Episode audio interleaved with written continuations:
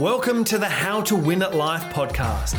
My name is Toby Strong, and I'm going to give you maximum value in the shortest possible time to help you win at life. Here we go. I went to this digital marketing conference about four years ago, and I heard a speaker who I respect a lot say, Find what you're great at, triple down on it, and ignore everything else.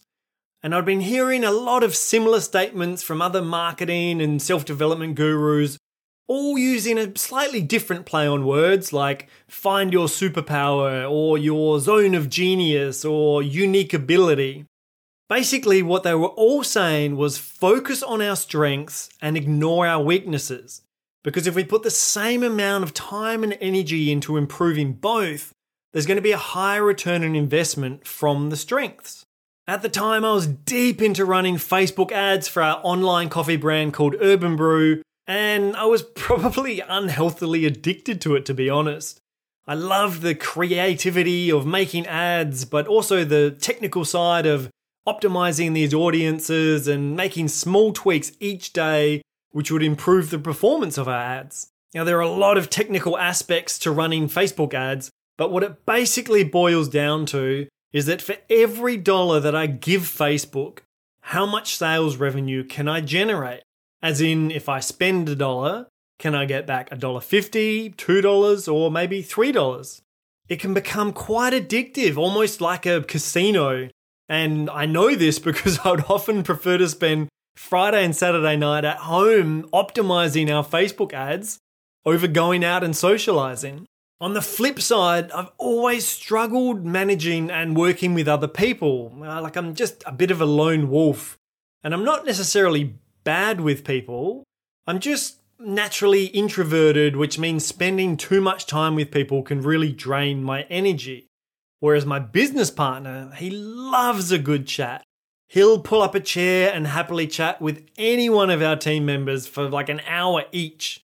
So I decided at the time that David, my business partner, is our people person. He can tick that box.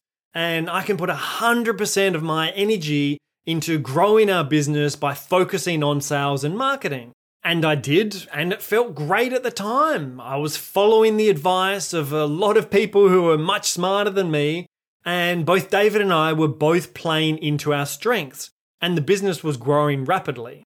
But an unintended consequence of this is that I actually became really reclusive.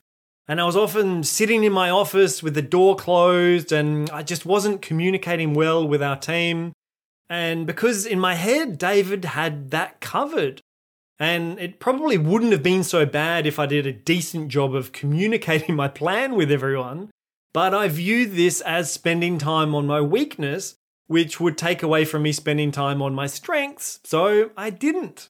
This went on for about six months before David came to me one day and said that a few of our key team members weren't happy and were considering leaving the business because of me. And I was absolutely shocked. Like, I'd just been focusing on sales and marketing.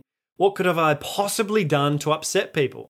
Well, it turned out that ignoring the people part of our business which I viewed at the time as my weakness, had far more of a negative impact than I realized.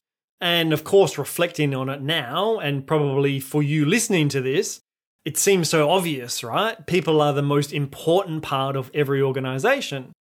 But as a business owner, sometimes you just get overwhelmed juggling so many different responsibilities that you sort of lose your way and, and veer off track sometimes. In this situation, I was just so incredibly fortunate to be surrounded by amazing people who helped me get back on the right path. And my lesson was that we can't just blindly follow the statements of others, no matter how much we respect them, because we all have such different lives, and what works for one person doesn't necessarily work for another. But don't get me wrong, like it's still great to listen to those we admire and learn from them, but if we're making big changes in our life, we need to be careful about unintended consequences. From this experience and a few others like it, I ended up stumbling across the concept of counter goals and anti goals. And I'll explain a little bit about each because they're both a bit different.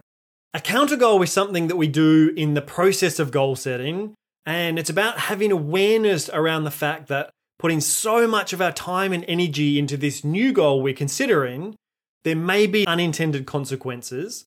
So it's worth having you think about this and potentially creating a second goal which helps to balance and minimize any negative impact from the first goal. An example of this is that I've set a goal to have a six pack on my 40th birthday, which is in July this year.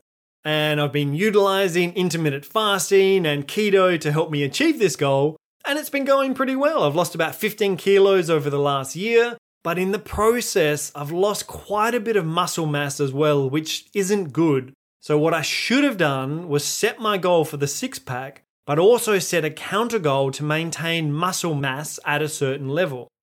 Now, sometimes the unintended consequences aren't obvious in the beginning, and we learn them like a little bit further down the path, as I have just done. And that's okay. Like, none of us are perfect.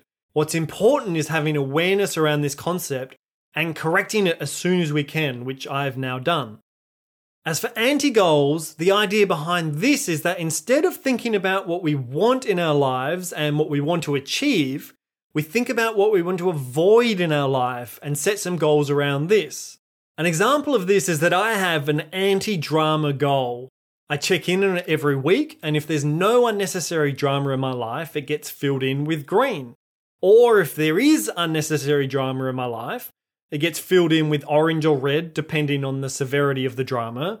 And I write down a note about what the drama actually relates to which helps me to identify patterns over time and make adjustments to my life to improve this goal. Now, just to be clear, this isn't so much about avoiding drama in the moment, like sometimes that's just outside of our control. It's more about building awareness around what or who is causing the most drama in my life and then slowly filtering that out over time. And if you want to explore anti goals further, which I highly recommend, I've included a link in the show notes to an amazing article about this. If you only take one thing away from this episode, I suggest checking out that article and create an anti goal of your own. It's made a huge improvement to my life. In other news, I've now had surgery on my knee after breaking it and I'm slowly recovering. They ended up having to put a plate and seven screws into my knee to put it back together and I'm now in a big leg brace and on crutches for six weeks. And it's as awkward and frustrating as you could possibly imagine it to be. I keep telling my six year old that I'm now a bionic man, but he doesn't seem to be very convinced. Anyway, the positive is that I've now got plenty of time to work on future episodes of this podcast. Be well, see ya.